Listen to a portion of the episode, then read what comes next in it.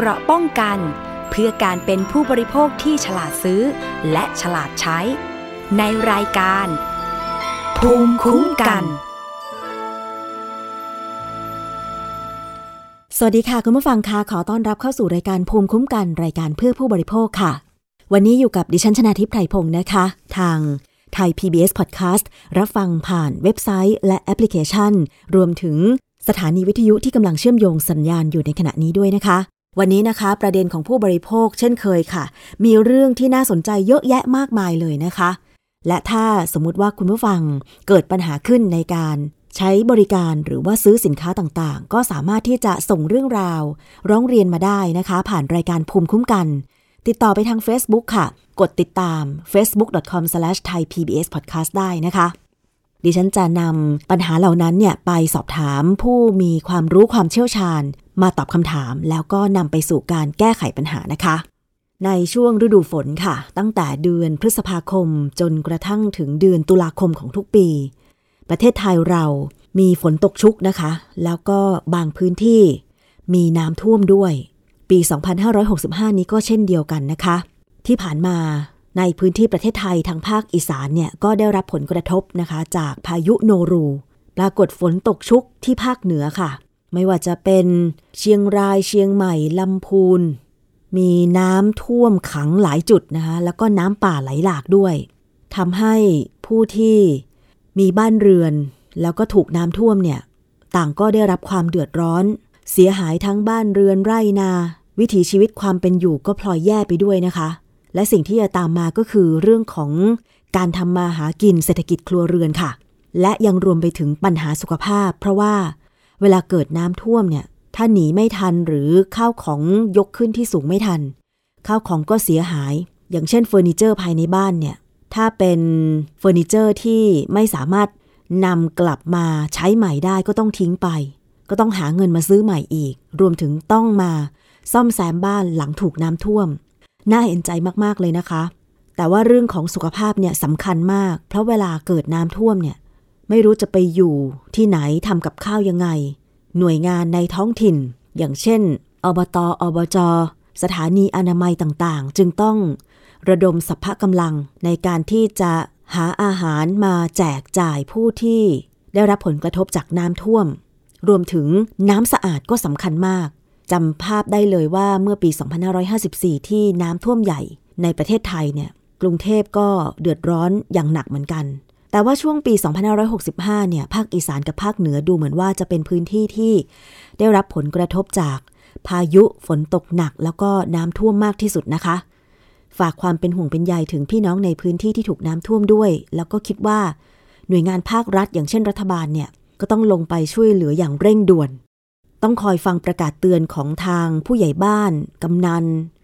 อบต แล้วก็เจ้าหน้าที่ ป้องกันและบรรเทาสาธารณภัยในพื้นที่ โดยเฉพาะการใช้สื่อสังคมออนไลน์ เช่น Facebook Twitter IG นะคะ แล้วก็ TikTok เนี่ยในการประกาศเตือน อันนี้ถือว่าเป็นสื่อออนไลน์ที่น่าจะรวดเร็วที่สุดละสำหรับยุคนี้นะคะ ต้องคอยเฝ้าระวังระดับน้ำให้ดี ถ้ามีคำเตือนให้อพยพก็ควรที่จะออกนอกพื้นที่ทันที เพราะไม่เช่นนั้นแล้ว อาจจะได้รับความเสียหาย น้ำท่วมในระยะแรกเนี่ยอาจจะยังไม่มีเชื้อโรคมาก แต่ว่าถ้าเกิดมันท่วมขังขึ้นมาเมื่อไหร่ ระบายน้ำออกช้าเมื่อไหร่เนี่ย สิ่งสกปรกเชื้อโรคต่างๆ ก็จะเกิดขึ้นในน้ำที่ขังนั้น แล้วถ้าเกิดเราเดินลุยน้ำก็อาจจะติดเชื้อได้ มีเรื่องน่ารู้เกี่ยวกับโรคที่มากับน้ำท่วม จากรองศาสตราจารย์นายแพทย์วินัย รัตนสุวรรณภาควิชาเวชศาสตร์ ป้องกันและสังคม คณะแพทยศาสตร์ ศิริราชพยาบาล มาฝากกัน เพื่อจะได้คอยสังเกต คอยป้องกันและคอยที่จะดูแลตนเองคนรอบข้างคนในชุมชน ให้ปลอดภัยจากโรคที่มากับน้ำท่วมนะคะ น้ำท่วมขังอยู่ในบริเวณพื้นที่หลาย ๆ วันเนี่ยก็จะสกปรก มีเชื้อโรค ถ้าหากต้องเดินย่ำน้ำแต่ละวันเป็นเวลานาน ก็จะยิ่งมีโอกาสป่วยด้วยโรคที่มากับน้ำท่วมมากขึ้น โรคที่มากับน้ำท่วมมีอะไรบ้าง มาดูสาเหตุและวิธีป้องกันกันค่ะ โรคน้ำกัดเท้าหรือฮ่องกงฟุตจะมีอาการคัน จากเชื้อราที่เท้า เมื่อเท้าเปียกๆชื้นๆ จะเป็นบ่อกเกิดของเชื้อรา เนื่องจากเชื้อราจะเจริญเติบโตได้ดีในอากาศชื้นค่ะ การติดเชื้อส่วนใหญ่ถ้าไม่ใช่ฤดูฝน มักจะเกิดจากเหงื่อออก หมักหมม ไม่รักษาความสะอาดให้ดี แต่ว่าถ้าเกิดในช่วงน้ำท่วม มักจะเกิดจากเท้าที่เปียกๆชื้นๆบ่อยๆ แล้วก็ไม่ดูแลรักษาความสะอาดให้ดีจะมีอาการคันตามซอกเท้าและผิวหนังลอกเป็นขุยๆ เป็นผื่นที่เท้า พบบ่อยตรงซอกนิ้ว แต่สามารถลุกลามไปที่ฝ่าเท้าแล้วก็เล็บได้ค่ะ วิธีการรักษาก็คือต้องรักษาโรคราที่เท้า ล้างเท้าให้สะอาดด้วยสบู่ แล้วก็เช็ดให้แห้งทุกครั้ง ถ้าเกิดลุยน้ำมาปุ๊บ พอขึ้นไปบนบ้านหรือบนที่แห้งเนี่ยต้องล้างเท้าด้วยสบู่ เช็ดให้แห้ง แล้วก็ใส่ถุงเท้าที่สะอาดไม่เปียกชื้น ใช้ครีมรักษาเชื้อราทาร่วมด้วยค่ะ การป้องกันโรคน้ำกัดเท้าหรือฮ่องกงฟู้ดก็คือ คุณจะต้องหลีกเลี่ยงการแช่น้ำเป็นเวลานาน ถ้าจำเป็นจะต้องเดินลุยน้ำหรือแช่น้ำจะต้องสวมรองเท้าบูทแต่คุณผู้ฟังบางทีรองเท้าบูทมันก็แค่ถึงหัวเข่าใช่ไหมน้ำท่วมถึงต้นขาอย่างเงี้ยทำยังไง ตอนนี้มันมีชุดพลาสติกที่ใส่เป็นเอี้ยม คลุมถึงหน้าอกเลยก็มี เมื่อก่อนเนี่ยอาจจะมีขายตามร้านขาย สินค้าที่มาจากญี่ปุ่น แต่ตอนเนี้ย มีขายในไทย หลายๆ ร้านแล้ว ร้านขายของราคาถูกเนี่ยนะคะ อาจจะต้องเตรียมไว้ทุกหน้าฝนเลยเนาะโดยเฉพาะพี่น้องชาวนาที่จะต้องลงไปปลูกข้าวในนาข้าว อาจจะต้องเจอน้ำชื้นแฉะ ซึ่งบางครั้งเนี่ยเราก็ไม่รู้ว่า เราจะต้องเดินย่ำลุยน้ำนานขนาดไหน ต้องหาอุปกรณ์ เช่น ชุดพลาสติก แบบชุดเอี้ยมเนี่ยมาใส่เลย จะได้คลุมถึงหน้าอกนะคะ อย่างน้อยๆ ก็ป้องกัน ทั้งเชื้อโรคแล้วก็ ต้นไม้ต้นหญ้ามาขีดข่วนตามร่างกายนะคะ 2. ก็คือโรคอุจจาระร่วงที่มักจะมากับน้ำท่วมค่ะ ถ้าผู้ป่วยถ่ายอุจจาระเหลว 3 ครั้งต่อวันหรือมากกว่านั้น ถ่ายอุจจาระเป็นมูกเลือดอย่างน้อยหนึ่งครั้ง โรคอุจจาระร่วงเป็นโรคติดต่อ ระบบทางเดินอาหาร พบบ่อยในภาวะน้ำท่วม เกิดจากการติดเชื้อไวรัส หรือว่าแบคทีเรียค่ะติดต่อกันโดยการสัมผัสเชื้อจากการกินอาหารหรือว่าดื่มน้ำที่มีการปนเปื้อนเชื้อโรค จากสิ่งปฏิกูลที่มากับน้ำท่วม หรือจากการใช้น้ำที่ไม่สะอาดชำระล้าง ภาชนะใส่อาหารถ้วยชามต่างๆ ที่ปนเปื้อนปัสสาวะอุจจาระ ขยะมูลฝอยที่บูดเน่า หรือการไม่ล้างมือให้สะอาดก่อนที่จะทำอาหาร เพราะฉะนั้นสำคัญมากเลยเวลาน้ำท่วมเนี่ยก็คือ ต้องจัดที่ขับถ่ายให้เป็นให้เป็นที่เป็นทาง อาจจะต้องมีถังสำหรับการขับถ่าย โดยเฉพาะ การป้องกันโรคอุจจาระร่วง คุณจะต้องดื่มน้ำสะอาด อาจจะต้องหาน้ำดื่มบรรจุขวด หรือถ้าหาไม่ได้จริง ๆ ถ้าเป็นน้ำก๊อกทั่วไปเนี่ยก็ต้องต้มให้สุกทิ้งไว้ให้เย็นแล้วค่อยดื่ม ล้างมือให้สะอาดด้วยสบู่ทุกครั้ง ทั้งก่อนกินข้าวแล้วก็หลังขับถ่าย ถ้วยจานชามช้อนต่างๆ ก็ต้องล้างให้สะอาดก่อนนำไปใช้ กินอาหารที่ปรุงสุกใหม่ ๆ ไม่มีแมลงวันตอม รักษาความสะอาดเรื่องการกำจัดขยะมูลฝอย การกำจัดอุจจาระปัสสาวะที่ถูกต้อง หลีกเลี่ยงการถ่ายอุจจาระในน้ำที่ท่วมนะคะ เพราะว่าจะทำให้เกิดการแพร่กระจายของเชื้อโรคได้ ในภาวะน้ำท่วมสูงเนี่ยง่าย ๆเลยนะคะ ก็คือคุณควรจะมีถุงดำเมื่อขับถ่ายเสร็จปุ๊บก็ต้องโรยด้วยปูนขาว ปิดปากถุงให้แน่น แล้วก็รอเรือมาเก็บขยะค่ะ ถ้าเกิดว่าคุณติดเชื้อจากโรคอุจจาระร่วงเนี่ย ไม่ควรกินยาหยุดถ่าย ควรจะปรึกษาแพทย์นะคะ อันนี้หลายคนมีความเชื่อที่ผิดๆค่ะว่า ถ้าท้องเสียอุจจาระร่วงเนี่ย ให้ไปซื้อยาหยุดถ่ายมากิน มีคำเตือนจากคุณหมอนะคะ ว่าไม่ควรกินยาหยุดถ่ายเอง ควรจะพบแพทย์ หรืออย่างน้อยๆก็คือเจ้าหน้าที่สถานีอนามัยในพื้นที่นั่นแหละค่ะ อีกโรคหนึ่งที่มากับน้ำท่วมก็คือโรคตาแดงค่ะ ระบาดง่ายมากเลย โรคตาแดงเกิดจากเชื้อไวรัสนะคะ แต่ไม่ทำอันตรายถึงกับชีวิต แต่ถ้าไม่รีบรักษาก็อาจจะเกิดภาวะโรคแทรกซ้อนได้ สาเหตุของโรคตาแดงก็คือการใช้มือสกปรกขยี้ตา ใช้สิ่งของเครื่องใช้ร่วมกับผู้ที่ป่วยเป็นโรคตาแดง หรือคลุกคลีสัมผัสกับผู้ป่วยโรคตาแดงนะคะ อีกสาเหตุหนึ่งก็คืออาจจะมีแมลงวันแมงหวีตอมตา ฝุ่นละอองเข้าตาจนอักเสบ การอาบน้ำในคลองที่สกปรก หรือที่มีตาแดงระบาด วิธีการป้องกันก็คือต้องไม่คลุกคลีกับผู้ป่วยโรคตาแดง ล้างมือ ล้างหน้าให้สะอาดอยู่เสมอ ไม่ควรเอามือขยี้ตาค่ะ อาการของโรคตาแดงเนี่ยก็จะมีการเคืองตา น้ำตาไหล มีขี้ตามากๆ จะมีอาการอยู่ประมาณ 10 วันนะคะ วิธีการรักษาก็คือต้องพักสายตาค่ะ ประคบด้วยผ้าเย็น แล้วก็เช็ดตาด้วยสำลีชุบน้ำอุ่น ถ้าอาการไม่ดีขึ้นจริงๆเนี่ยต้องไปหาคุณหมอเลยนะคะ อีกโรคหนึ่งที่มากับน้ำท่วมและพบกันบ่อยๆ ก็คือโรคฉี่หนู Leptospirosis เชื้อโรคนี้มากับสัตว์หลายชนิดไม่เฉพาะหนูเท่านั้นนะคะ แต่พบมากในหนูค่ะ ซึ่งถ้าหนูตัวไหนมีเชื้อโรคฉี่หนูเนี่ย เชื้อโรคนี้ก็จะออกมาปะปนกับฉี่ของหนู ปนเปื้อนตามแหล่งน้ำสามารถเข้าสู่ทางผิวหนังของผู้ป่วยที่มีบาดแผล หรือว่ารอยถลอกที่ผิวหนัง และหากบริเวณบาดแผลไปสัมผัสกับน้ำที่มีเชื้อโรคฉี่หนู เชื้อโรคก็จะเข้าสู่ตัวผู้ป่วย ทางบาดแผลนั่นแหละ ก่อให้เกิดโรค โรคฉี่หนูเกิดจากเชื้อ Leptospira interrogans มักจะพบระบาดในช่วงเดือนตุลาคม และพฤศจิกายนของทุกปี เนื่องจากเป็นฤดูฝนและมีน้ำขังค่ะ ติดต่อโดยเชื้อที่ปนมากับน้ำหรือดิน เข้าสู่ทางผิวหนัง หรือเยื่อบุตา ปาก จมูก หลังจากได้รับเชื้อโดยเฉลี่ย 10 วัน ผู้ป่วยก็จะเกิดอาการของโรค ก็คือจะมีอาการปวดหัว มักจะปวดบริเวณหน้าผากหรือหลังตา บางรายปวดบริเวณขมับทั้งสองข้าง ปวดกล้ามเนื้อมาก โดยเฉพาะบริเวณขาน่อง เวลากดหรือจับจะปวดมากเลย มีไข้สูงร่วมกับอาการหนาวสั่น อาการต่างๆ อาจจะมีอยู่ได้ 4-7 วัน นอกจากนี้บางคนอาจจะเบื่ออาหารคลื่นไส้อาเจียน บางรายถ่ายเหลวปวดท้อง การตรวจร่างกายในระยะนี้ อาจจะพบว่าผู้ป่วยมีอาการตาแดงร่วมด้วย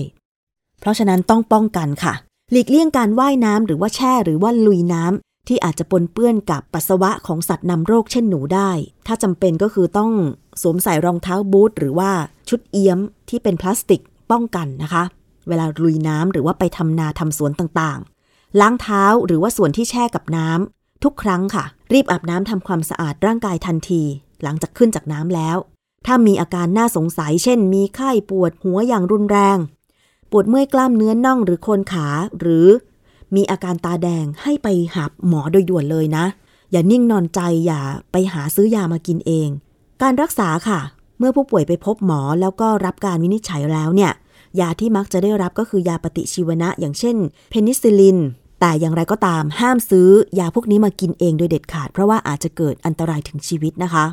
อีกโรคหนึ่งที่มากับน้ำท่วมก็คือโรคเครียด น่าเห็นใจมากเลยนะ เพราะว่าบางคนมันไม่ท่วมธรรมดา มันพัดพาเอาทรัพย์สินสูญหายไปด้วย พืชผลทางการเกษตรก็เสียหาย อย่างเช่นน้ำท่วมนาข้าวหรือว่าข้าวโพดหรือว่าอะไรอย่างอื่นอย่างเงี้ย น่าเห็นใจมาก คุณหมอแนะนำบอกว่า การจัดการกับความเครียดของคนที่ถูกน้ำท่วมเนี่ยอาจจะต้องดูหลายปัจจัย ส่วนหนึ่งก็คือจากตัวของคุณเอง ปัจจัยส่วนตัวของผู้นั้นว่ามีความมั่นคงทางอารมณ์ ขนาดไหน แก้ไขปัญหาเฉพาะหน้าได้ดียังไง และอีกปัจจัยที่มีผลต่อความรุนแรงของความเครียดก็คือ ขนาดของความเสียหายค่ะ ถ้าเสียหายมากก็เครียดรุนแรง ถ้าเสียหายน้อยๆ ก็อาจจะเครียดน้อย คือบางคนเครียดจนทำกิจวัตรประจำวันไม่ได้เลย นอนไม่หลับ อันนี้ต้องไปขอรับคำปรึกษาไประบาย หาที่ระบายแล้วก็อาจจะหาที่ปรึกษา เพื่อแก้ไขปัญหา เกษตรกรที่อาจจะถูกน้ำท่วมพืชผลทางการเกษตร อย่างเช่นนาข้าวต่างๆ เนี่ย แล้วก็ต้องไปกู้หนี้ยืมสิน กู้ทกสมา ลงทุนทำนาทำสวนเนี่ย ถ้าได้รับความเสียหายจริง ๆ ตอนนี้ ลูกค้าของทกสเขาบอกว่ามีประกันความเสียหายพืชผลทางการเกษตร อาจจะต้องรีบแจ้งเรื่อง ไปยังธนาคารหรือว่าหน่วยงานประจำจังหวัด อย่างเช่นอบตอบจต่างๆนะคะ หรือกระทรวงเกษตรในการที่จะลงชื่อ ว่าเป็นผู้ได้รับความเสียหายแล้วก็ได้รับการชดเชยเยียวยาพืชผลทางการเกษตร ต้องช่วยกันอย่างเร่งด่วนเลยนะคะ แต่ว่าถ้าเครียดหนักมากๆเนี่ย คนในครอบครัวต้องช่วยกันเยียวยาจิตใจ ต้องปลอบประโลมกัน อย่าซ้ำเติมกัน แล้วก็ต้องรีบไปหาหมอนะคะ อันนี้ในรายที่มีอาการมากเนี่ยต้องพบจิตแพทย์เลย การพบจิตแพทย์ไม่ได้หมายความว่าเราเป็นบ้านะคะ เป็นการเยียวยาจิตใจ เพราะดิฉันเชื่อว่า ทุกคนเกิดภาวะความเครียดได้ ถึงน้ำจะไม่ท่วม แต่ถ้าเกิดเจออะไรหนักๆในชีวิต มันเครียดแบบบางคนเครียดกระทันหัน หาทางออกในการแก้ไขปัญหาไม่ได้เนี่ย ถ้ามีคนคอยรับฟังเรา โดยเฉพาะคนในครอบครัว การไม่ซ้ำเติมกัน รับฟังปัญหา หาทางแก้ไขปัญหาเนี่ยจะช่วยได้มากเลย สังคมจะน่าอยู่มาก อันนี้ก็ฝากกันไว้นะคะสำหรับโรคที่มากับน้ำท่วม ด้วยความปรารถนาดีจากรายการภูมิคุ้มกันรายการเพื่อผู้บริโภคค่ะ เกราะป้องกัน เพื่อการเป็นผู้บริโภคที่ฉลาดซื้อ และฉลาดใช้ ในรายการ ภูมิคุ้มกัน อีกเรื่องหนึ่งนะคะ ไปติดตามผลิตภัณฑ์เสริมอาหารที่ลักลอบใส่สารอันตราย คนกินเนี่ยได้รับผลกระทบแน่นอน โดยเฉพาะผลิตภัณฑ์เสริมอาหารที่อวดอ้างสรรพคุณหรือโฆษณาว่า กินแล้วผิวขาว ไม่มีอะไรกินแล้วจะผิวขาวนะคะ ผิวขาวหรือไม่ขาวขึ้นอยู่กับกรรมพันธุ์ของตัวคุณเอง เราอยากจะผิวขาวไปทำไมคะ มันเป็นค่านิยมอะไรหรอที่หญิงไทยจะต้องอยากผิวขาวตำรวจบกปคบร่วมกับสำนักงานคณะกรรมการอาหารและยาทำการตรวจสอบการโฆษณาประกาศขายผลิตภัณฑ์เสริมอาหาร ยี่ห้อชามากลูต้าที่ขายผ่านสื่อสังคมออนไลน์เช่น Facebook TikTok แล้วก็ Line รวมทั้งมีพรีเซนเตอร์โฆษณาก็คือนาราเครปกะเทย มาโฆษณาเชิญชวนผลิตภัณฑ์นี้ โดยโฆษณาว่าปลอดภัยไม่ผิดกฎหมาย และไม่เป็นอันตรายต่อผู้บริโภค เมื่อตำรวจและก็เจ้าหน้าที่ของอย.นำผลิตภัณฑ์ ชามากลูต้าไปส่งตรวจวิเคราะห์ที่กรมวิทยาศาสตร์การแพทย์ ปรากฏว่าพบวัตถุออกฤทธิ์ประเภทไดเฟนิลเมทิลไพโรลิดีน ซึ่งจัดเป็นวัตถุออกฤทธิ์ประเภทที่ 1 ตามประกาศกระทรวงสาธารณสุขพุทธศักราช 2565 มีความผิดตามประมวลกฎหมายยาเสพติดค่ะ จึงทำการสืบสวนจนทราบกลุ่มผู้ผลิต แล้วก็สถานที่ผลิตรวมถึงที่จำหน่ายทำการตรวจค้นหลายจุด จับผู้ต้องหาผู้ลักลอบผลิต มาได้หลายคนรวมทั้งพรีเซนเตอร์โฆษณา ชามากลูต้าก็คือนาราเครปกะเทยด้วย โรงงานที่ผลิตชามากลูต้าก็คือสิรินดาคอสเมติก เป็นโรงงานที่ผลิต โดยมีบริษัทชามาเพอร์เฟกจำกัดเป็นผู้ว่าจ้างให้ผลิต แล้วก็ผสม วัตถุออกฤทธิ์ประเภทหนึ่งไดฟินิลเมทิลไพโรลิดีนแล้วก็มาว่าจ้าง นาราเครปกะเทยเนี่ย มีชื่อเสียงในสื่อสังคมออนไลน์ มาโฆษณาขายชามากลูต้าขายผ่านออนไลน์ทุกช่องทางเลยนะคะ โดยมีนายเมธากร ขอสงวนนามสกุล เป็นเจ้าของบัญชีธนาคารที่รับโอนชำระค่าผลิตภัณฑ์ ชามากลูต้า ซึ่งเกี่ยวข้องเป็นเครือญาติกับนางนิชการขอสงวนนามสกุลที่เป็นเจ้าของบริษัทชามา จากการตรวจสอบพบว่าบุคคลที่เกี่ยวข้อง ไม่ได้รับอนุญาตให้นำเข้า ไม่ได้รับอนุญาตให้ผลิต ไม่ได้รับอนุญาตให้ขายวัตถุออกฤทธิ์ประเภทที่ 1 ก็คือไดฟินิลเมทิลไพโรลิดีนแต่อย่างใด เพราะฉะนั้นผิดกฎหมาย พอจับกลุ่มมาได้ก็ต้องดำเนินคดี เราไปฟังเสียงของพันตำรวจเอกธารากรเลิศพรเจริญ รองผู้บังคับการตำรวจบกปคบมีการตรวจพบนะครับว่ามีการประกาศขายผลิตภัณฑ์เสริมอาหาร ชื่อยี่ห้อนะครับ ชามากูต้านะครับ ที่แอบอ้างสรรพคุณว่า ทานแล้วเนี่ยเป็นแคปซูลนะครับ ทานแล้วสามารถช่วยให้ผิวขาวกระจ่างใสนะครับ โดยชามาเนี่ยประกาศจำหน่ายนะครับ ผ่านสื่อออนไลน์ เกือบทุกช่องทางนะครับ ไม่ว่าจะเป็น Facebook TikTok Line นะครับ โดยโฆษณาชวนเชื่อว่าปลอดภัยไม่ผิดกฎหมายนะครับ และไม่เป็นอันตรายต่อผู้บริโภค หลังจากที่ได้รับการร้องเรียนแล้ว ทางกอบการ 4ปคบก็ได้ทำการสืบสวนนะครับ พบว่าสินค้าเหล่านี้เนี่ยถูกผลิตโดยสิรินดาคอสเมติกเป็นโรงงานผลิตนะครับ โดยถูกจ้างวานจากบริษัทชาม่าเพอร์เฟกนะครับ เป็นผู้จ้างวาน โดยบริษัทดังกล่าวเนี่ยเพื่อให้เกิดความน่าเชื่อถือนะครับ ก็ได้มีการจ้างอินฟลูเอนเซอร์นะครับ ชื่อว่านายอนิวัตรหรือนารา ในการโฆษณาเพื่อให้ประชาชนหลงเชื่อ หลังจากนั้นกองการ4ก็ตรวจพบต่อไปนะครับว่าได้มีนายเมธากร เป็นเจ้าของบัญชีธนาคาร เพื่อรับโอนชำระค่าผลิตภัณฑ์เสริมอาหารดังกล่าวนะครับ เป็นเครือญาติกับ เจ้าของบริษัทชามะ หลังจากนั้นก็ได้ขออนุมัติศาลออกหมายจับนะครับ ร่วมกันข้อหานะครับ ร่วมกันจำหน่ายวัตถุออกฤทธิ์ประเภทหนึ่งนะครับ โดยไม่ได้รับอนุญาตอันเป็นการกระทำทางการค้านะครับ หลังจากนั้นก็ทำการตรวจค้นทั้งหมด 7 จุดนะครับ แล้วก็ตรวจยึดของกลางมาเป็นจำนวนมากครับ นั่นคือเสียงของพันตำรวจเอกธารากรเลิศพรเจริญ รองผู้บังคับการ กองบังคับการปราบปรามการกระทำความผิดเกี่ยวกับการคุ้มครองผู้บริโภค หรือปคบนะคะ ซึ่งการจับกลุ่มผู้ลักลอบ ผลิตผลิตภัณฑ์เสริมอาหาร ชามากลูต้าซึ่งมีวัตถุออกฤทธิ์เป็นอันตรายต่อผู้บริโภคเนี่ยได้แก่นายเมธากร ขอสงวนนามสกุล นายอนิวัตรหรือนาราเครปกะเทย และนางสาวนิชการขอสงวนนามสกุล ในข้อหาร่วมกันจำหน่ายวัตถุออกฤทธิ์ ประเภทที่ 1 2ขีดไดฟินิลเมทิลไพโรลิดีนไดฟินิลเมทิลไพโรลิดีนโดยไม่ได้รับอนุญาต อันเป็นการกระทำทางการค้า ไปตรวจค้นนะคะ บริเวณสถานที่ ผลิตจัดเก็บแล้วก็ขาย 7 จุดค่ะ ในพื้นที่จังหวัดราชบุรี 3 จุด จังหวัดมหาสารคาม 2 จุด และจังหวัดพระนครศรีอยุธยา 1 จุดนะคะ ตรวจยึดผลิตภัณฑ์ที่ลักลอบผลิตและขายจำนวนมากทีเดียว ส่วนมากก็จะเป็นยาเป็นเม็ดเม็ดๆสีต่างๆ ซึ่งเขาอวดอ้างสรรพคุณ โดยการโฆษณาว่าเป็นผลิตภัณฑ์ที่กินแล้วผิวขาว ซึ่งผลิตภัณฑ์เสริมอาหารที่ตรวจยึดได้ทั้งหมดเนี่ยก็จะเข้าข่ายความผิด ตามพระราชบัญญัติอาหารพุทธศักราช 2522 18 รายการด้วยกัน และผลิตภัณฑ์เครื่องสำอางซึ่งเป็นความผิดตามพระราชบัญญัติเครื่องสำอาง พุทธศักราช 2558 ยึดได้ 2 รายการ ความผิดตามกฎหมายนะคะ ประมวลกฎหมายยาเสพติดพุทธศักราช 2564 มาตรา 31 มาตรา 149 วรรค2ประกอบด้วยมาตรา 83 เรื่องวัตถุออกฤทธิ์ในประเภทที่ 1 ลำดับที่ 15 ตามประกาศกระทรวงสาธารณสุขค่ะ อันนี้ก็มีโทษนะคะ ระวังโทษจำคุกตั้งแต่ 1 ปีถึง 15 ปี ปรับตั้งแต่ 1 0 0 0 0แบาทถึง1ล้าน5แสนบาทค่ะ เราจะไปฟังคำเตือนนะคะคำเตือนจากคุณหมอ จากนายแพทย์สุรโชคต่างวิวัฒน์รองเลขาธิการ คณะกรรมการอาหารและยาหรืออยค่ะเอ่ออาหารเสริมที่มีการไปโฆษณานะครับ ต้องเรียนครับอยากให้ผู้ที่เกี่ยวข้องนะครับ แล้วก็คนที่จะซื้อหานะครับ ถ้าเป็นอาหารเสริมนะครับ ต้องต้องเรียนครับว่าการอาหารเสริมที่ขึ้นทะเบียนกับออยเนี่ยอาหารเนี่ยจะไม่ได้มีออกฤทธิ์ในการแสดงสรรพคุณคล้ายยานะครับ เช่นไปโฆษณาว่าทำให้ผิวใสทำให้น้ำหนักลด โดยเฉพาะถ้าเราทานไปแล้วมีอาการอย่างนั้นนะครับ เช่นทานไปแล้วเบื่ออาหารในพวกนี้แสดงว่า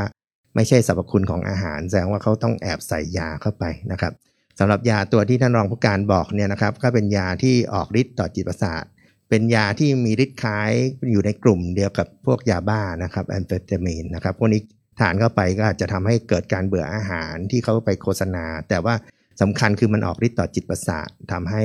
มึนงงนะครับทำให้หัวใจเต้นเร็วความดันขึ้น แล้วก็บางรายถ้าปริมาณมากเกินก็ถึงกับเสียชีวิตได้นะครับ จริงๆ แล้วยากลุ่มนี้เป็นแต่เดิมเนี่ยเป็นยากลุ่มที่บางคนเอามาใช้ลดความอ้วนนะครับ เพราะฉะนั้นอาหารเสริมพวกนี้ก็มักจะใส่ไปแล้วแอบอ้างว่ากินแล้วสามารถลดน้ำหนักได้ แต่จริงยาก็อย่างที่ผมเรียนครับว่าเป็นออกฤทธิ์คล้ายยาบ้านะครับ เพราะฉะนั้นออกฤทธิ์ต่อจิตประสาท วกนี้ก็จะทำให้มึนงงและประสาทหลอนได้นะครับ แล้วก็มีผลต่อระบบการไหลเวียนของเลือดทำให้หัวใจเต้นเร็วขึ้น ความดันขึ้น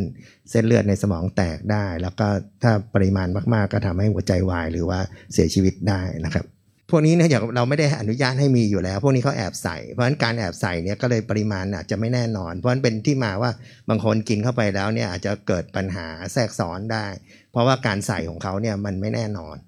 ราะฉะนั้นตามหลักนี่เราไม่ให้อยู่แล้ว วัตถุออกฤทธิ์ต่อจิตประสาทประเภทหนึ่งหมายว่าเป็นประเภทประเภทที่เราไม่ใช้ทางการแพทย์ เป็นผลิตภัณฑ์ที่ไม่ให้มีนะครับ เพราะฉะนั้นส่วนใหญ่ในการผลิตทั่วโลกเนี่ยจะไม่มีโรงงานที่ถูกต้องตามตามกฎหมายมีการผลิตสารตัวนี้อยู่แล้ว เพราะเราไม่ไม่ให้ใช้ แต่ละแคปซูลใส่ไม่แน่นอน เพราะฉะนั้นแต่ละคนเนี่ยเราไม่รู้ว่าเขาใส่มากน้อยแค่ไหน แล้วที่สำคัญพวกนี้เนี่ยใน1นถึงสแคปซูลแรกเนี่ยจะไม่มีปัญหา แต่ว่าเนื่องจากว่าพวกนี้ เขาขายเนี่ยคนก็จะซื้อไปกินต่อเนื่องเป็นระยะเวลานานเพราะฉะนั้นผลต่างๆนี่จะเกิดขึ้นบางทีไม่เกิดขึ้นทันที แต่ว่าใช้ระยะเวลาหนึ่งจริงในช่วงหลายปีก่อนก่อน ก่อนหน้านี้ก็ตอนตอนหลังพอทางเจ้าที่ตำรวจได้จัดการไปก็ซาไปพักหนึ่งช่วงก่อนเนี่ยเราจะมีผลิตภัณฑ์พวกเนี้ยขายแอบขายเยอะ แล้วก็ทำให้มีผู้เสียชีวิตบางปีเนี่ยเสียชีวิตไป 2-3 ราย นะครับจากการบริโภคพวกนี้ไปนะครับ แต่ตอนหลังเนี่ยในการดำเนินการก็ทำให้ปัญหาพวกนี้เนี่ยลดน้อยลงไปนะครับ อย่างครั้งนี้ก็จะช่วยทำให้ผู้บริโภคปลอดภัยมากขึ้นนะครับ เพราะฉะนั้นต้องขอเตือนครับว่า อาหารเสริมโดยเฉพาะไปโฆษณาเรื่องลดน้ำหนักผิวขาวนะครับ บางทีเขาใส่สารนอกจากสารตัวนี้ยังมีสารตัวอื่น ๆ ที่แอบใส่ อันแรกคืออยากให้ประชาชนนะครับ ถ้าจะซื้อเนี่ยดูก่อนครับว่าขึ้นทะเบียนกับ ออยไหมนะครับ แล้วก็ผลิตภัณฑ์นั้นน่ะสรรพคุณเป็นยังไงสามารถตรวจสอบเข้าไปในในเลขของออยได้นะครับ ก็จะบอกว่าสารนั้นอาหารนั้นเนี่ยขึ้นทะเบียนแบบไหนนะครับเขากล่าวอ้างสรรพคุณอย่างนั้นหรือเปล่า ถ้าถ้าไม่มีแสดงว่าเขาหลอกเรานะครับ ถ้าทานไปแล้วมีปัญหามีอาการผิดปกติเนี่ยต้องแจ้งกับออยนะครับแล้วทางออยกับทาง หน่วยงานที่เกี่ยวข้องก็ได้มีการติดตามนะครับ หลังจากที่มีผลิตภัณฑ์ที่ขึ้นทะเบียนกับออยแล้ว ถ้าเกิดมีประเด็นอย่างนี้เราก็มีการติดตาม แล้วก็มาพิสูจน์ว่าเขาแอบใส่สารหรือยาต่างๆ เข้าไปในอาหารเสริมหรือเปล่านะครับ ส่วนผลิตภัณฑ์อื่นที่มีการขายตอนนี้ต้องเรียนครับว่าโซเชียลมีเดียแล้วก็สื่อต่างๆเนี่ยมีเยอะมากนะครับ แล้วก็ทำให้ชักชวนให้เราหลงเชื่อ เพราะฉะนั้นก่อนจะซื้อผลิตภัณฑ์ขอให้ดูก่อนครับว่าแหล่งนั้นเชื่อถือได้เปล่าครับ อย่างโรงพยาบาลที่ถูกกล่าวอ้าง เราก็ดูว่าเขาเป็นเว็บไซต์ที่เป็นเว็บไซต์ของโรงพยาบาลนั้นๆ หรือเปล่านะครับ ถ้าไม่ใช่เนี่ยก็ต้องสงสัยแล้วครับว่าเขาอาจจะแอบอ้าง ดูผลิตภัณฑ์ที่โฆษณาครับว่าเป็นผลิตภัณฑ์ที่ที่ขึ้นทะเบียนกับออยไหมนะครับ ส่วนใหญ่แล้วก็คือถ้าขึ้นทะเบียนกับออยแล้วถ้าขายในประเทศไทยเนี่ยเราต้องมีฉลากภาษาไทยด้วยนะครับ แล้วมีเลขออย ถ้าไม่มั่นใจก็ถ้ามีเลขแล้วเราก็ไปตรวจสอบอีกทีเพื่อความมั่นใจอีกทีหนึ่งนะครับ เพราะถ้าเกิดเราซื้อจากแหล่งที่เชื่อถือได้นะผลิตภัณฑ์เนี่ยขึ้นทะเบียนกับออยแล้วดูสรรพคุณว่าถูกต้องตามที่เขาขึ้นทะเบียน ก็จะทำให้เกิดความปลอดภัย ก็ต้องฝากประชาชนผู้บริโภคต่างๆนะครับ ว่าถ้าใช้แล้วถ้ามีปัญหาก็สามารถสอบถามหรือร้องเรียนเข้ามาได้ที่สายด่วนของออย1556 นะครับ นั่นคือเสียงของนายแพทย์สุรโชคต่างวิวัฒรองเลขาธิการออยนะคะ เพราะฉะนั้นต้องเชื่อคุณหมอไว้นะคะคุณผู้ฟัง ไม่มีผลิตภัณฑ์ไหนที่กินแล้วผิวขาว เห็นโฆษณาที่อาศัยผู้มีชื่อเสียง ที่เรียกว่าอินฟลูเอนเซอร์อย่าไปเชื่อ เพราะว่าตอนนี้ในสื่อสังคมออนไลน์ ต้องบอกตรงๆว่าอย่างเช่น TikTok เนี่ยมันมีฟิลเตอร์มันเป็นแอปพลิเคชันที่ทำให้คนสวยได้ ถ้าเรามองผ่านหน้าจอ เพราะฟิลเตอร์เนี่ยจะช่วยปรับสีผิวปรับรูปหน้าจะเอาหน้าแหลมเรียว หุ่นผอมยังไงก็ได้ เพราะว่ามันผ่านการแต่งรูป ซึ่งเหล่าบรรดาผู้ที่ทำเพจทำคลิปใน TikTok ใน Facebook IG ต่างๆ เนี่ยเขาเป็นนักขาย เขาอยากขายของ ตอนนี้ใน Tik t o อกมีเยอะมากเลยนะ เป็นครีมเพื่อผิวขาว ดิฉันก็เล่น Tik t o อกเหมือนกันเนี่ย เห็นแล้วก็จะทำยังไงดี ถ้าเกิดไปเจอโฆษณาผลิตภัณฑ์ที่ อวดอ้างสรรพคุณเกินจริง เช่นกินแล้วผิวขาว ไม่เป็นอันตรายไม่ผิดกฎหมาย อย่างผลิตภัณฑ์เสริมอาหารชามากลูต้าเนี่ย แล้วก็เม็ดยาที่ทางตำรวจปคบออยยึดมาได้เนี่ย เป็นแคปซูล สีสันเป็นลูกกวาดเลย สีฟ้าเหลืองแดงเขียวชมพู โอ้โห มันเชื่อไม่ได้นะคะ คุณผู้ฟัง เพราะฉะนั้นอย่าลงเชื่อโฆษณาผลิตภัณฑ์เหล่านี้เลย แม้แต่ครีม ครีมทาผิวที่บอกผิวขาวเนี่ย เคยลองทาไหมคะ มันแพ้นะ เพราะว่าลักลอบใส่สเตียรอยลักลอบใส่สารที่มันกัดผิวอะยิ่งคนที่เป็นภูมิแพ้อย่างดิฉันนี่ทาไม่ได้เลย ทาแล้วเป็นผื่นทันทีนะคะ คุณผู้ฟัง อีกผลิตภัณฑ์หนึ่งที่ออยได้ออกมาเตือนว่าตรวจเจอสารอันตรายในผลิตภัณฑ์นี้ ก็คือผลิตภัณฑ์จัสมินอ้างสรรพคุณเกินจริง ปั้นเรื่องหลอกลวงผู้บริโภคค่ะออยพบการโฆษณาผลิตภัณฑ์จัสมินเขียนเป็นภาษาอังกฤษนะคะ J A S M I N E ระบุเลขออย13ขีด1ขีด09459ขีด5ขีด0090 โฆษณาทางเว็บไซต์ ระบุสรรพคุณว่า กระตุ้นการเผาผลาญได้อย่างดีเยี่ยม ส่งเสริมการกำจัดไขมันขั้นสุด กระตุ้นเนื้อเยื่อไขมันสีน้ำตาล ช่วยลดคอเลสเตอรอลในเลือด ช่วยสลายและใช้งานไขมันกำจัดไขมันส่วนเกินจากกระแสเลือดทำให้เนื้อเยื่อไขมันลดลง มีประสิทธิภาพในการต้านภาวะซึมเศร้า ช่วยให้การทำงานของตับดีขึ้น เป็นต้น นี่เป็นถ้อยคำโฆษณาของผลิตภัณฑ์จัสมิน อวดอ้างสรรพคุณเกินจริง ปั้นเรื่องหลอกลวงผู้บริโภคนะคะ โดยมีการสร้างเรื่องสร้างราวเกี่ยวกับแพทย์หญิงชาวไทยรายหนึ่ง ถูกไล่ออกจากประเทศชั้นนำเนื่องจากปฏิเสธที่จะขายผลิตภัณฑ์เผาผลาญไขมันสูตรพิเศษ ให้แก่บริษัทยาในประเทศนั้น จึงได้ร่วมกับทีมงานเนี่ยผลิตผลิตภัณฑ์จัสมินจนสำเร็จ ซึ่งทางออยได้ตรวจสอบข้อเท็จจริงแล้วพบว่าเป็นข้อมูลลวง โดยโฆษณาดังกล่าวเนี่ยแสดงคุณประโยชน์ คุณภาพ หรือว่าสรรพคุณของอาหารอันเป็นเท็จ หรือหลอกลวงให้เกิดความหลงเชื่อโดยไม่สมควร และไม่ได้รับอนุญาตด้วย ส่วนเว็บไซต์ที่โฆษณาผลิตภัณฑ์เนี่ยเป็นเว็บไซต์ที่จดทะเบียนในต่างประเทศนะหากเกิดปัญหาใด ๆ ในการใช้ผลิตภัณฑ์จัสมินก็จะไม่สามารถตามหาผู้รับผิดชอบได้เลย นอกจากนี้ยังพบมีการแอบอ้างชื่อ แล้วก็ภาพของบุคลากรทางการแพทย์ ว่าเป็นผู้คิดค้นผลิตภัณฑ์ แต่แท้จริงแล้วไม่พบว่าเป็นแพทย์จริงแต่อย่างใด ซึ่งภาพหญิงชายที่อ้างว่าเป็นผู้คิดค้น แล้วก็เป็นผู้รับรองผลิตภัณฑ์นั้นเนี่ยเป็นภาพของผู้หญิงผู้ชายที่เผยแพร่อยู่ทั่วไปบนอินเทอร์เน็ตอยู่แล้ว เพราะฉะนั้นใครก็ตามที่เห็นโฆษณาผลิตภัณฑ์จัสมินเนี่ยอย่าหลงเชื่ออย. ตรวจสอบแล้วนะคะ ว่าเป็นเว็บไซต์ที่จดทะเบียนในต่างประเทศ บุคคลในภาพก็ไม่ใช่หมอจริง อย่าไปสั่งซื้อเด็ดขาด ขอให้ระมัดระวังค่ะ ข้อความโฆษณาที่ว่ากินแล้วช่วยลดน้ำหนัก กินแล้วผิวขาว กินแล้วเผาผลาญได้ดีเยี่ยม ไม่มีอะไรเผาผลาญได้ดีเยี่ยม นอกจากการไปออกกำลังกายนะคะ การขยับร่างกาย จะลดน้ำหนักได้ยังไง ก็คือกินอาหารแต่พอดี ลดเปรี้ยวหวานมันเค็ม ลดไขมัน ลดแป้ง กินเท่าที่ร่างกายต้องใช้พลังงาน ถึงจะไม่มีไขมันสะสมในร่างกายนะคะ คุณผู้ฟัง เป็นหลักการทางวิทยาศาสตร์ เชื่อถือได้ แต่ไม่มีผลิตภัณฑ์ไหนกินแล้วช่วยลดน้ำหนัก กระตุ้นเนื้อเยื่อไขมันสีน้ำตาลเนี่ยคืออะไร เนื้อเยื่อไขมันสีน้ำตาลเนี่ยเรารู้จักไหม ไม่รู้ใช่ไหมคะคุณผู้ฟัง ซึ่งถ้าหากคุณไปเจอโฆษณา ผลิตภัณฑ์เสริมอาหารยาลดความอ้วนอะไรก็ตาม ที่โฆษณาเกินจริงเนี่ยให้แจ้งไปเลยที่สายด่วนอยโทรศัพท์ 1556 หรือ Facebook ของอย ค้นหาใน Google ได้เลยว่า Facebook อยหรือ FDA ไทย รวมทั้งแจ้งไปได้ที่สำนักงงานสาธารณสุขจังหวัดทุกจังหวัดเลย ช่วงนี้ดิฉันมีคิดก่อนเชื่อ ที่คุยกับดรแก้วกังสดานนภัยนักพิษวิทยาและนักวิจัย มาฟังกันต่อ เรื่องของความแก่หรือชราภาพ และการต้านความแก่ ในตอนที่ 4 นะคะ เคยได้ยินเรื่องของการถ่ายเลือดไหมคะ และความเชื่อ เรื่องการถ่ายเลือดจากคนหนุ่มสาว ไปให้คนที่มีอายุมากหรือแก่ โดยหวังว่า คนที่อายุมากเหล่านั้น จะมีร่างกายที่เป็นหนุ่มเป็นสาว หรือพูดง่าย ๆ ก็คือว่า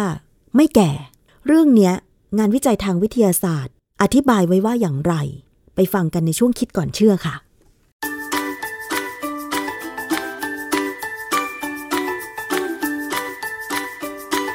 ช่วงคิดก่อนเชื่อ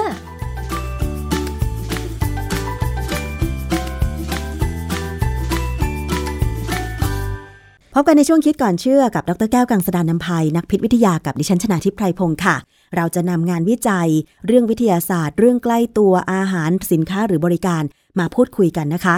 แต่เรื่องของการต้านความชราหรือความแก่เนี่ยเป็นเรื่องที่หลายคนก็สนใจอยู่ไม่น้อยนะคะ มาดูค่ะว่าตอนนี้เนี่ยการต้านความชรา จริง ๆ แล้วมันมีนวัตกรรมไปถึงไหน แต่เราเรียนรู้ไว้ค่ะ เผื่อว่าเราได้ยินโฆษณาเกี่ยวกับบริการ สุขภาพหรือต้านความชราเราจะได้รู้เท่าทันนะคะ เรื่องของการถ่ายเลือดหลายคนคงเคยได้ยิน ทั้งงานวิจัย บทความหรือแม้แต่ในหนังก็มีเรื่องเกี่ยวกับการถ่ายเลือด การถ่ายเลือดคือจากคนหนุ่ม เอาเลือดของคนหนุ่มไปถ่ายให้คนแก่ เพื่อหวังว่าคนแก่คนนั้นเนี่ยจะมีพละกำลังเหมือนคนหนุ่มขึ้นมา ซึ่งเรื่องนี้เนี่ยในกระบวนการวิจัยทางวิทยาศาสตร์จะเป็นอย่างไร มันจะเกิดขึ้นได้จริงไหมนะคะ ต้องไปถามกับอาจารย์แก้วค่ะ อาจารย์คะเรื่องของการถ่ายเลือดดิฉันเองก็เคยได้ยินมาเหมือนกัน แต่ว่าส่วนมากเขาจะถ่ายเลือดเพื่อรักษาโรคอะค่ะอาจารย์ เรื่องของการถ่ายเลือดเพื่อคงความหนุ่มสาวนี่มันนอกจากในหนังแล้วเนี่ย จะเกิดขึ้นจริงได้เหรอคะอาจารย์ คือปกติการให้เลือดเนี่ยนะเราไม่ได้เลือกหนุ่มสาว เราเลือกแต่ว่าเป็นเลือดที่มีคุณภาพดี เวลาเขาผ่าตัด คือคนไข้เนี่ยจะเสียเลือดก็จะเอาเลือดที่มีกรุ๊ปเลือดตรงกัน ถ่ายให้คนคนป่วย ซึ่งเสียเลือดไป แต่ว่าความจริงแล้วในโดยหลักการแล้วนะการให้เลือดคนหนึ่งไปให้อีกคนหนึ่งเนี่ยอันตรายนะฮะมันมีปัญหาอยู่พอสมควรในตำราเนี่ยจะสอนไว้เลยว่า การรับเลือดจากสิ่งมีชีวิตอื่น คนอื่นไม่ว่าจะเป็นเพื่อนเป็นญาติพี่น้องอะไรก็ตามเนี่ยมีอันตราย เพราะฉะนั้นปัจจุบันเนี่ยการเข้าผ่าตัดเนี่ยบางครั้งเนี่ยเขาจะมีการดึงเอาเลือดของเจ้าของของผู้ป่วยเองเนี่ยไปเก็บไว้ก่อนที่จะผ่าตัดแล้วก็ใช้เลือดนั่นแหละ ซึ่งอันนี้จะปลอดภัยไม่มีปัญหา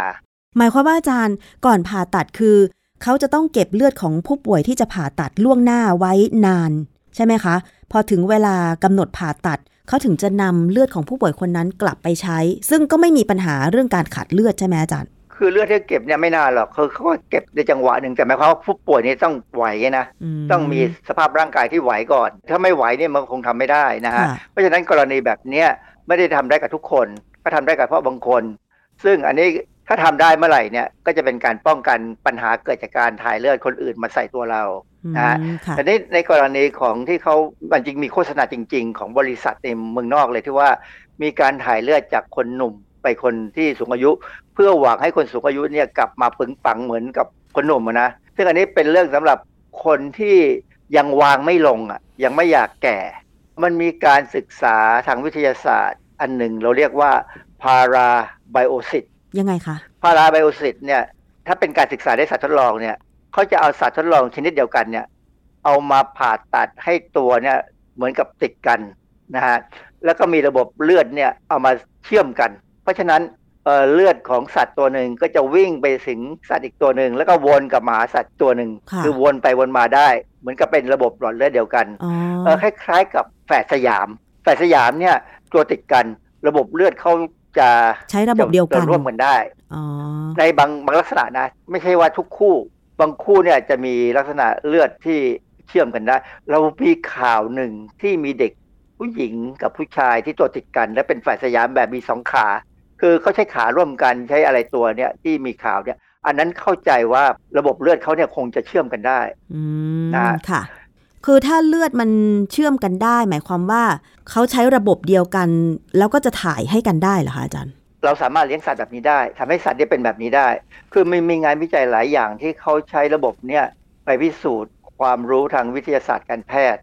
แล้วมานำมานำมาสู่การรักษาโรคต่างๆ เช่นโรคหลอดเลือดหัวใจ โรคหลอดเลือดสมอง โรคเบาหวาน โรคข้อเข่าเสื่อม โรคอัลไซเมอร์ มีการศึกษามาแล้วใช้แบบเนี้ย และได้ผลดีที่ทำให้ได้ความรู้ว่าโรคแบบนี้เกิดขึ้นได้ยังไง แล้วก็จะบำบัดได้ยังไงบ้าง แต่ว่าไม่ได้หมายความว่าร้อยเปอร์เซ็นต์นะนะค่ะยังอยู่ในการศึกษาอยู่พอสมควร อาจารย์คะที่อาจารย์บอกว่าการถ่ายเลือดเนี่ยมีการเสนอขายบริการที่ต่างประเทศแล้ว เรื่องตรงนี้มันมีงานวิจัยอะไรรองรับไหมคะอาจารย์เขาก็ใช้งานวิจัยที่มีการทำออกมารองรับนะแล้วก็ไปตั้งบริษัทขายคือคนที่ทำวิจัยเรื่องเนี้ย ไปตั้งบริษัทเลย บริษัทเนี่ยในคือบริษัทสตาร์ทอัพชื่อ Ambrosia ขายบริการการถ่ายเลือดจากหนุ่มสาว ในราคา 8,000 เหรียญสหรัฐเนี่ยนะตั้งแต่ปี 2016อืมค่ะโดยหลังฉากเนี่ย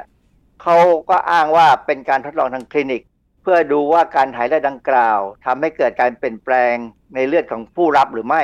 มีการทดลอง 600 คน ตามรายงานในหลายเว็บไซต์เลยนะเขาก็บอกว่าแอมโบรเซียเนี่ยก็ทำแบบนี้ สุดท้ายเนี่ย FDA หรือออยของอเมริกาเนี่ยก็เลยเข้าไปศึกษาดู ปรากฏว่าจริง ๆ แล้วมันไม่ใช่เป็นการทำตามที่โฆษณาหรอกว่าเอาเลือดหนุ่มสาวมาถ่ายให้ เป็นการแค่นำเอาเลือดจากธนาคารเลือดที่เก็บไว้เกินเวลาแล้วเนี่ยแล้วก็แยกเอาเม็ดเลือดแดงออกไป ผลก็คือได้รับเป็นน้ำเลือดหรือพลาสมาเนี่ยจากผู้บริจาคหลายคนเลยเยอะแยะผสมกัน เอามาถ่ายให้ทางหลอดเลือดดำให้กับ คนที่รับบริการอ๋อสุดท้ายเนี่ยบริษัทนี้เขาก็ปิดตัวเองไปเพราะ FDA เข้ามาใกล้มาก เขาก็กลัวจะโดนฟ้องอะไรเนี่ยนะค่ะก็ปิดไปเมื่อปี 2019 แต่มีปัญหาว่า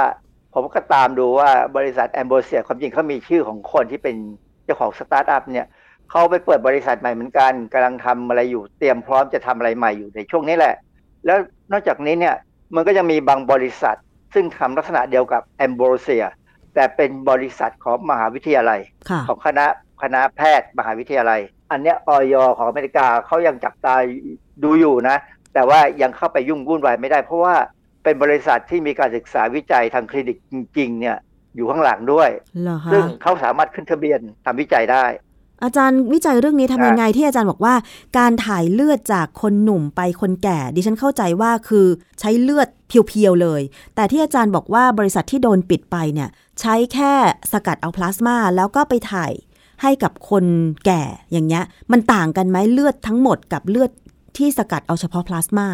คือเลือดที่สกัดโดยเฉพาะพลาสมาเนี่ยจะไม่มีเม็ดเลือดคือเม็ดเลือดเนี่ยจริง ๆ แล้วมันไม่มีประโยชน์เท่าไหร่หรอกเพราะว่ามันมีอายุค่ะนะมีอายุถึงจุดช่วงหนึ่งเนี่ย เลือดเม็ดเลือดเนี่ยจะถูกทำลายทิ้ง เพราะฉะนั้นการเอาเม็ดเลือดใส่เข้าไปในตัวคนเนี่ยเป็นการทำให้เกิดภาระเพิ่มขึ้นกับคนที่รับอ๋อดังนั้นเนี่ยถ้าเป็นน้ำเลือดเนี่ยไม่มีปัญหา น้ำเลือดมันก็มีโปรตีนมีสารอะไรต่ออะไรที่อาจจะเป็นประโยชน์เขามองอย่างนี้เขามองว่าเลือดของคนหนุ่มเนี่ยจะมีโปรตีนที่เป็นปัจจัยสำคัญที่ทำให้คนหนุ่ม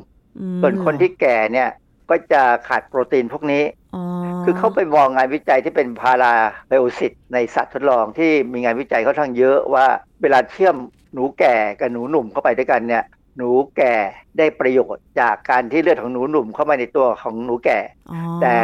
ไอ้เลือดจากหนูแก่ไปหนูหนุ่มเนี่ยหนูหนุ่มอาจจะไม่มีผลอะไรเท่าไหร่ไม่มีปัญหาเท่าไหร่อ๋อแต่หนูแก่เนี่ยได้ประโยชน์อือฮึเขาก็เลยมองว่าไอ้ประโยชน์ที่มาเนี่ยมันไม่ใช่เม็ดเลือดหรอกมันคงมาจากน้ำเลือด แต่ว่ามันมีอันหนึงที่เขาอาจจะมองข้ามไปหรือไม่ได้สนใจก็คือว่าหนูทดลองที่เขาใช้เนี่ย มันเป็นหนูชนิดที่เราเรียกว่าอินเบรดคือหนูที่มีลักษณะเหมือนกันทางพันธุกรรมเกือบร้อยเปอร์เซ็นต์อ๋อหนูอินเบรดเนี่ยเขาทำโดยการเอาหนูเนี่ย พ่อแม่มาผสมกันแล้วได้ลูกหนูมา ลูกที่ได้ในครอกเดียวกันก็เอามาผสมกันใหม่ค่ะผสมกันไปเรื่อยๆ อย่างน้อย 20 ครั้ง 20 generation หรือ 20 ครอกอะนะหนูที่ได้ออกมาในครอกหลังๆ 21 22 อะไรกันเนี่ย จะเป็นหนูที่มีลักษณะพันธุกรรมเหมือนกันเกือบร้อยเปอร์เซ็นต์เลยอืมเพราะฉะนั้น การที่เอาเลือดถ่ายไปถ่ายมาเนี่ยมันอาจจะไม่มีปัญหาเท่าไหร่ มันไม่เหมือนคนค่ะคนเนี่ยร้อยพ่อพันแม่นะต่างกันใช่เยอะมากค่ะการเอาเลือดของคนหนึ่งหรือเอาแค่น้ำเลือดเนี่ยถ่ายเข้าไปในอีกคนหนึ่งเนี่ย มีงานวิจัยเรื่อง adverse effect of plasma transfusion ผลเสียของการถ่ายพลาสมาในวารสาร transfusion ปี 2012 เนี่ย ให้ข้อมูลว่าการถ่ายน้ำเลือดหรือพลาสมาเนี่ยนะที่ไม่มีเม็ดเลือดเนี่ย จากคนหนึ่งไปอีกคนหนึ่งนั้นเนี่ยไม่ได้ปราศจากความเสี่ยง ความหมายง่าย ๆ คืออันตราย เพราะมักพบภาวะแทรกซ้อนบางอย่างเกิดขึ้น เนื่องจากน้ำเลือดมีโปรตีนหลายชนิดเป็นองค์ประกอบ ซึ่งเป็นลักษณะเฉพาะของแต่ละคนนะค่ะปรากฏการข้างเคียงเนี่ยคือจะแสดงออกมาในลักษณะการแพ้ต่างๆ เราเรียกอาการแบบนี้ว่า serum sickness อาจารย์คะที่บอกว่าการถ่ายน้ำเลือดหรือพลาสมาจากคนหนึ่งไปสู่อีกคนหนึ่งเนี่ยมันอันตราย ตรงนี้อาจารย์ช่วยขยายความหน่อยค่ะ คือปกติเนี่ยในตำราที่สอนเกี่ยวกับเรื่องเลือดเนี่ยนะเขาจะมีคำหนึ่งว่า serum sickness อาจจะเกิดขึ้นได้ เช่นเกิดในผู้ป่วยหลังได้รับการรักษาด้วยเซรั่มที่ต้านสารพิษต่างๆ เช่น พิษงู พิษสุนัขบ้า บัตทะยักหรือคอตีบ อาการเซรั่มซิกเนตเนี่ยคือมีไข้ เกิดผื่นคันบริเวณผิวหนัง ปวดหรือบวมตามข้อ แล้วก็อาจจะมีอาการอื่นๆ ซึ่งเป็นลักษณะของไข้ลมพิษปวดกล้ามเนื้อ เป็นลักษณะการแพ้อ๋อคือโปรตีนที่อยู่ในเซรั่มเนี่ย ถ้ามาจากเป็นของคนอื่นเนี่ยนะ ก็จะมีโปรตีนเฉพาะ ซึ่งมันเฉพาะแต่ละบุคคลเนี่ยค่ะดังนั้นเนี่ยพอร่างกายเรารู้ว่าโปรตีนนี้เข้ามาอยู่ในตัว แล้วไม่ใช่ของเราเองเนี่ย เราจะพยายามต่อสู้อ๋อเป็นลักษณะการสู้ซึ่งแสดงเป็นอาการแพ้ซึ่งอันนี้ธรรมชาติค่ะเพราะฉะนั้นการที่คนเราไปผ่าตัดและได้เลือดของคนอื่นเข้ามาในตัวเนี่ย เขาก็กังวลเหมือนกันว่า มันจะเกิดอาการนี้ แต่ประโยชน์มันมากกว่า ที่จะต้องมากังวลอืมเพราะว่าถ้าเกิดอาการแบบนี้ขึ้นมาเนี่ย เราแก้ไขได้มียาที่จะต่อสู้กับอาการแพ้แบบแพ้โปรตีนจากเลือดคนอื่นเนี่ยก็มีวิธีบำบัดรักษาค่ะ เพราะฉะนั้นเนี่ยการถ่ายเลือดหรือแม้แต่การสกัดเอาพลาสมาหรือน้ำเลือด เพื่อฉีดเข้าไปในร่างกายเนี่ย การศึกษาทดลอง เขาก็บอกอยู่แล้วว่าถ้าเอาพลาสมาจากอีกคนหนึ่งไปใส่อีกคนหนึ่งมันเสี่ยงต่อการเกิดอาการแพ้และภาวะแทรกซ้อนต่างๆ ถ้าเกิดเราได้ยินโฆษณาเกี่ยวกับต้านความชารา ด้วยการถ่ายเลือดเนี่ยอาจารย์จะให้ข้อคิดยังไง คือเรื่องนี้อย่าเพิ่งไปเชื่ออะไร เพราะว่ามันเป็นการทดลองอยู่แล้วก็จริงอยู่การทำพาราไบโอซิสเนี่ยให้ประโยชน์ทางวิทยาศาสตร์การแพทย์เยอะนะฮะเขาทำอยู่ แต่ว่าอันนั้นเขาจุดมุ่งหมายเฉพาะ แต่ว่าเรื่องการถ่ายเลือดเพื่อให้หนุ่มสาวเนี่ยมันเป็นเรื่องที่ก็มีกลุ่มคนคิดว่ามันน่าจะใช่แม้กระทั่งในหนังในภาพยนตร์ซีรีส์ต่างๆ ที่มีฉายเนี่ยมันมีซีรีส์อยู่เรื่องหนึ่งที่เขาก็ทำแบบเนี้ยคือผมก็เข้าไปดูหนังเรื่องเนี้ยนะปรากฏว่าอยู่ๆกำลังนั่งคุยทำธุรกิจอยู่เนี่ยก็มีคนหนุ่มคนคนหนึ่งลากเตียงลากระบบที่จะใช้ในการถ่ายเลือด จากตัวเขาเองในคนหนุ่มเนี่ยไปใส่ให้ผู้จัดการที่เป็นคนแก่ แล้วก็นั่งทำมันอย่างเงี้ยต่อหน้าต่อตาคนอื่น ซึ่งกำลังคุยธุรกิจกันอยู่ มันเป็นเรื่องซึ่ง ถ้าใครไปเห็นแล้วก็นึกว่าเอ๊ะนี่ในหนังที่สร้างนี่อาจจะเป็นมาจากพื้นฐานของความจริงเนี่ยก็ขอให้คิดก่อนว่าคุยกับหมอที่เก่งเรื่องเลือดก่อน ว่ามันจริงไหมสำหรับผมเนี่ยผมเชื่อว่าเป็นเรื่องที่เขาสร้างขึ้นมาเพื่อความบันเทิงเท่านั้นเอง เรื่องของการใช้น้ำเลือดในการฉีดเข้าสู่ร่างกาย เพื่อที่จะทำให้ใบหน้าดูอ่อนเยาว์ตอนนี้มันก็มีนะ แต่ว่าใช้น้ำเลือดของตัวเองในการที่สกัดเอาพลาสมาแล้วก็ฉีดกลับเข้าไปที่ใบหน้าอย่างเงี้ยค่ะอาจารย์ มันถือว่าได้ผลไหมถามผมผมว่าไม่แน่ใจเพราะว่าผมไม่เคยคิดจะฉีดแต่ว่า มันก็น่าจะช่วยทำให้ คือคนนั้นอาจจะมีปัญหาว่าระบบไหลเวียนของเลือดที่ไปเลี้ยงหน้าผิวหน้าเนี่ย มันขัดข้องมั้งเหรอหน้าคะเลยดูไม่ค่อยดีแกแต่แกก็เลยใช้วิธีลัดขั้นตอนอ๋อเอาน้ำเลือดเนี่ยฉีดเข้าไปเพื่อช่วยให้มันเพิ่มปริมาณ ซึ่งในความเป็นจริงเนี่ยนะถ้าเรากินอาหารดีหรือว่าเราออกกำลังกายดีๆเนี่ยค่ะ มันก็ควรจะมีเลือดฉีดเข้าไปที่ผิวหน้า เพราะว่าสังเกตไหมว่าหลายคนเนี่ยเวลาออกกำลังกายเนี่ยน่าจะแดงหรือว่าทำอะไรที่หนักๆเนี่ยหน้าแดงค่ะแสดงว่าเลือดเขาไปถึงผิวหนังผิวหน้าเขาเนี่ยดีการออกกำลังกายได้ประโยชน์ตรงนี้แหละที่ว่าทำให้เลือดวิ่งเร็วขึ้นแรงขึ้นค่ะแล้วก็เอาสารอาหารที่มีประโยชน์เนี่ยไปถึงส่วนต่างๆของร่างกาย ผมเคยนึกถึงกรณีว่าเวลาผมออกกำลังกายนะหลายครั้งเลยที่หัวใจผมคงเต้นเกิน 150 ขึ้นไปเยอะอะนะ แต่ผมว่าอันนี้เป็นวิธีที่ดีอันหนึ่งที่ว่าทำให้หัวใจได้ได้ฉีด หมอที่ผมเคยไปหาดูแลต่อสุขภาพเนี่ยบอกว่าถ้าออกกำลังกายแล้วหัวใจเต้นดี แล้วไม่เจ็บไม่มีอาการผิดปกติเนี่ยถือว่าการออกกำลังกายนั้นดีแล้วค่ะ เพราะว่าอะไร ถ้าเลือดในหลอดเลือดเราเนี่ยวิ่งดีเนี่ยนะค่ะโอกาสที่คอเลสเตอรอลหรืออะไรก็ตามที่มันจะมาตกทำให้เกิดตะกรันทำให้เกิดเส้นเลือดตีบเนี่ยมันก็จะเกิดขึ้นได้น้อยลงอ๋อเพราะเลือดมันวิ่งเร็วอ๋อเหมือนน้ำอะ ถ้าน้ำวิ่งในท่อประปาได้ดีเนี่ยนะโอกาสที่ท่อจะตีบเนี่ยก็น้อยลง เพราะฉะนั้นเนี่ยถ้าใครพยายามออกกำลังกาย แล้วเลือดฉีดถึงหน้าหน้าก็คงจะหนุ่มสาวได้ เพราะว่าคนที่ หน้าเหี่ยวหน้าแก่เนี่ยเป็นเพราะไม่ค่อยได้ออกกำลังกาย เลือดไม่ค่อยได้ฉีดแรงหรอก ผมเข้าใจว่าเป็นอย่างนั้นนะผมผมมองว่าเป็นสมมติฐานนะค่ะที่เป็นสมมติฐานแล้วก็ต้องพยายามทดลองด้วยตัวเอง ผมก็คิดว่าหน้าผมนี่ถึงจะผมขาวอะนะแต่หน้าผมก็เหี่ยวน้อยหน่อยค่ะ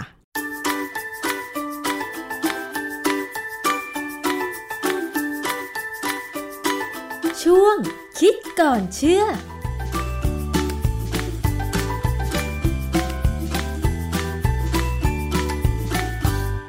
นั่นคือช่วงคิดก่อนเชื่อกับดร.แก้วกังสดาลอำไพนักพิษวิทยานะคะ ติดตามกันได้ในรายการภูมิคุ้มกัน และนอกจากนั้นยังสามารถไปรับฟังย้อนหลังได้ที่เว็บไซต์ www.thaipbspodcast.com และแอปพลิเคชันด้วย มาถึงเรื่องส่งท้ายค่ะ เตือนภัยไฮเตอร์มาเลยี่ห้อ d p e x เป็นสารเคมีอันตราย ไม่ได้จดทะเบียนกับสำนักงานคณะกรรมการอาหารและยาของไทยด้วยนะคะ เป็นคำเตือนมาจากกลุ่มงานคุ้มครองผู้บริโภค สำนักงานสาธารณสุขจังหวัดยะลาค่ะคุณผู้ฟัง แจ้งเตือนภัยผู้บริโภคที่อยู่ในพื้นที่ภาคใต้ ให้ระมัดระวัง ไม่ซื้อไม่ขาย ผลิตภัณฑ์ทำความสะอาดในร้านค้า หรือร้านขายของชำหรือในห้าง ยี่ห้อ d p e x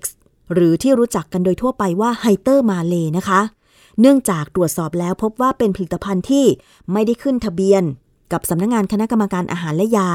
ทั้งที่เป็นสารเคมีซึ่งเป็นวัตถุอันตรายนะคะ ไปพบเห็นผลิตภัณฑ์ d p e x หรือไฮเตอร์มาเลเนี่ย สามารถแจ้งให้เจ้าหน้าที่ สาธารณสุขไปตรวจสอบได้ แจ้งไปที่ออยเลยนะคะ หมายเลขโทรศัพท์ 1556 หรือว่าหน่วยงานสภาองค์กรของผู้บริโภคประจำจังหวัดสตูลนะคะ ตั้งอยู่ที่อำเภอละงูจังหวัดสตูล หมายเลขโทรศัพท์ 074 750 911 ช่วยกันเป็นหูเป็นตาด้วยนะคะ เพราะว่าบางทีผลิตภัณฑ์ที่เราใช้ในชีวิตประจำวันเนี่ยก็มักจะขายตามร้านค้าในชุมชนต่างๆ ซึ่งบางผลิตภัณฑ์มาจากประเทศเพื่อนบ้าน มันไม่ได้ขึ้นทะเบียนกับออยของไทย ไม่มีฉลากภาษาไทยเลยเนี่ย บางคนก็อ่านไม่รู้เรื่อง แต่ถ้าเป็นพื้นที่อย่างสามจังหวัดชายแดนใต้เนี่ยก็มีภาษายาวี ใช่ไหมคะ แต่ไม่แน่ใจว่าอย่างไฮเตอร์มาเลเนี่ยดิฉันก็ไม่เคยเห็นตัวผลิตภัณฑ์เหมือนกันว่า ฉลากมันต้องเป็นภาษามาเลอยู่แล้วอะเนาะเพราะมันนำเข้าใช่ไหมคะพอเอามาขายในไทยเนี่ยมันจะติดฉลากภาษาไทยไหมซึ่งฉลากภาษาไทยสำคัญมาก ไม่ว่าสินค้าจากประเทศไหนก็ตาม เมื่อมีการนำเข้ามา ต้องผ่านการตรวจสอบไม่ว่าจะเป็นอาหารหรือว่าของใช้ จะต้องมีการติดฉลากภาษาไทยเพิ่มเติม เพราะว่าจะเป็นคำอธิบายได้ดีสำหรับผู้ที่จะเลือกซื้อ อย่างอาหารขนมต่างๆเนี่ยคุณผู้ฟังเวลา เราไปเลือกซื้อตามห้างเนี่ย ถ้าไม่มีภาษาไทย ถ้าเป็นภาษาอังกฤษเนี่ย บางคนก็อ่านเป็นบางคำแต่ชื่อเฉพาะของสารอาหารเนี่ย ถ้าเราไม่ได้ร่ำเรียนมาเราก็อ่านไม่รู้เรื่อง เราก็ไม่รู้ว่าเขาใส่อะไรลงไปบ้าง ใช่ไหมคะ กี่เปอร์เซ็นต์ ใส่สารกันบูดไหม ชื่อเฉพาะของสารกันบูดทางวิทยาศาสตร์คืออะไร เพราะฉะนั้นเนี่ยฉลากกำกับเนี่ยต้องเป็นภาษา ที่สามารถอธิบายให้คนในประเทศนั้นๆ เข้าใจได้ง่าย ยิ่งผลิตภัณฑ์ที่เป็นสารเคมีเราไม่รู้ว่ามันอันตรายขนาดไหน ขนาดเราใช้ผลิตภัณฑ์สารเคมีที่ใช้ล้างห้องน้ำที่ผลิตในไทยอะบางทีมันฉุนเกินไปแล้วเราไม่ได้ใส่หน้ากากอะ โห เวลาล้างห้องน้ำยิ่งปิดประตูห้องน้ำเนาะมันยังแสบจมูกเลย เพราะว่าเราสูดเอาไอระเหยมันเข้าไปอะมันจะทำให้เยื่อบุจมูกแบบอักเสบได้นะคุณผู้ฟัง ช่วยกันเป็นหูเป็นตาด้วยค่ะสำหรับผลิตภัณฑ์ที่อันตรายนะคะ เกราะป้องกัน เพื่อการเป็นผู้บริโภคที่ฉลาดซื้อ และฉลาดใช้ ในรายการ ภูมิคุ้มกัน มาทิ้งท้ายกันอีกนิดหนึ่งเรื่องของการกินอาหารคุณผู้ฟัง เวลาเรากินปลาเนี่ย กลัวที่สุดก็คือก้างติดคอใช่ไหม แล้วความเชื่อของคนไทยบางคนที่เชื่อว่า ถ้าก้างติดคอให้รีบกลืนข้าวเหนียวปั้นๆลงไป เพื่อจะทำให้ข้าวเหนียวก้อนเหล่านั้นเนี่ยมันไปกระทบกับก้างที่ปักคออยู่ แล้วทำให้ก้างหลุดออกจากคอ ลงไปในท้อง แต่มีคำเตือนจากคุณหมอ โสดสอนาสิกค่ะว่าอย่าทำอย่างนั้น จากเพจ Facebook ของแพทย์หญิงนวรัตน์อภิรักษ์กิติกุล ภาควิชาโสดสอนาสิกวิทยา โรงพยาบาลรามาธิบดี มีคำเตือนจากหมอนะคะว่า ถ้าก้างติดคอเนี่ย อย่ากลืนข้าวปั้นหรือว่ากล้วยทับลงไป เพราะอาจจะยิ่งทำให้ปักลึกขึ้นได้ และหาก้างนั้นยากขึ้น เราไม่รู้ว่าก้างนั้นจะปักลงแล้วก็ลึกเท่าไหร่ หรืออาจจะรูดลงไปปักที่อื่นในหลอดอาหารอีกก็ได้ นึกภาพง่ายๆนะคะคุณผู้ฟังเวลากินปลาเข้าไปแล้วก้างมันปักคอเนี่ย ตอนแรกมันอาจจะปักอยู่คอส่วนบนเนาะ แต่เราไม่รู้ว่ามันลึกขนาดไหน ถ้าเรากลืนข้าวปั้นหรือว่ากล้วยทับลงไปเนี่ย ก้อนของข้าวปั้นหรือกล้วยทับมันอาจจะทำให้ก้างหลุดลงไป ลึกมากยิ่งขึ้น แล้วก็ไปปักส่วนอื่น เช่นหลอดอาหารเหมือนที่คุณหมอบอก พวกก้างใหญ่ ๆ ปักหากลึกอาจจะเข้าไปในคอแล้วก็ติดเชื้อลามไปได้ คุณหมอมีรูปของคนไข้ที่ก้างปักคอ มันไปปักอยู่ตรงฝาปิดกล่องเสียงในลำคอเลยนะคุณผู้ฟัง คุณหมอนวรัตน์บอกว่า วิธีการเอาก้างปลาติดคอออกเนี่ย ถ้าเราเห็นก้างปลานั้นชัดๆ ให้ลองใช้อุปกรณ์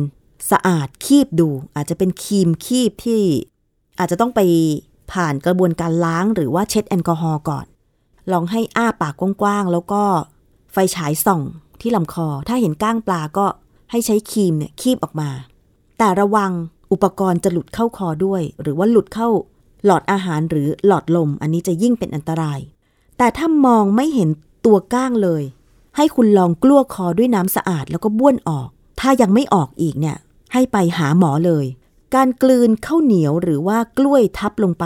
เวลาก้างติดคอเนี่ยแจ็คพอตก็คือถ้าก้างไม่หลุดออกจากคอ อาจจะยิ่งตำลึกหรือว่าก้างใหญ่อาจจะรูดลงไปปักที่อื่น เอาออกยากกว่าเดิมด้วย รวมถึงถ้าเป็นแผลก็อาจจะเป็นแผลติดเชื้อ